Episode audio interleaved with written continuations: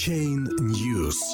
Обзор рынка. Коррекция оставляет надежду на рост биткоина до 13-14 тысяч долларов 22 февраля.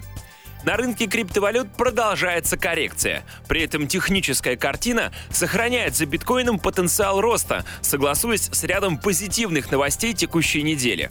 Список топ-10 наиболее популярных криптовалют по данным CoinMarketCap окрашен преимущественно в красные тона. Stellar и Dash, занимающие соответственно восьмую и десятую строчку рейтинга, еще утром демонстрировали попытки прибавить в цене, но к настоящему моменту присоединились к общей тенденции снижения. Аутсайдером выступает Bitcoin Cash. Полная поддержка Segwit в недавнем обновлении биткоина и имплементация данного решения таким крупным криптобиржам, как Bitfinex и Coinbase привела к существенному снижению транзакционных сборов сети флагманской криптовалюты, оказав давление на ее главный форк.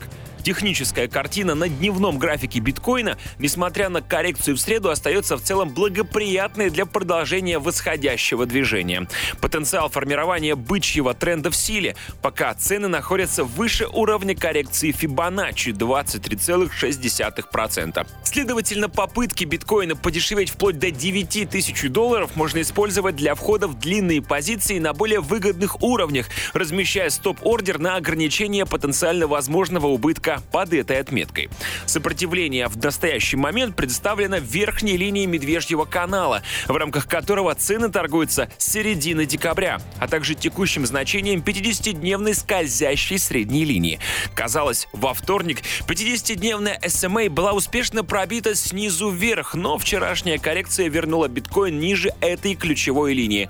Закрепиться над ней жизненно необходимо для устойчивого развития бычьего тренда.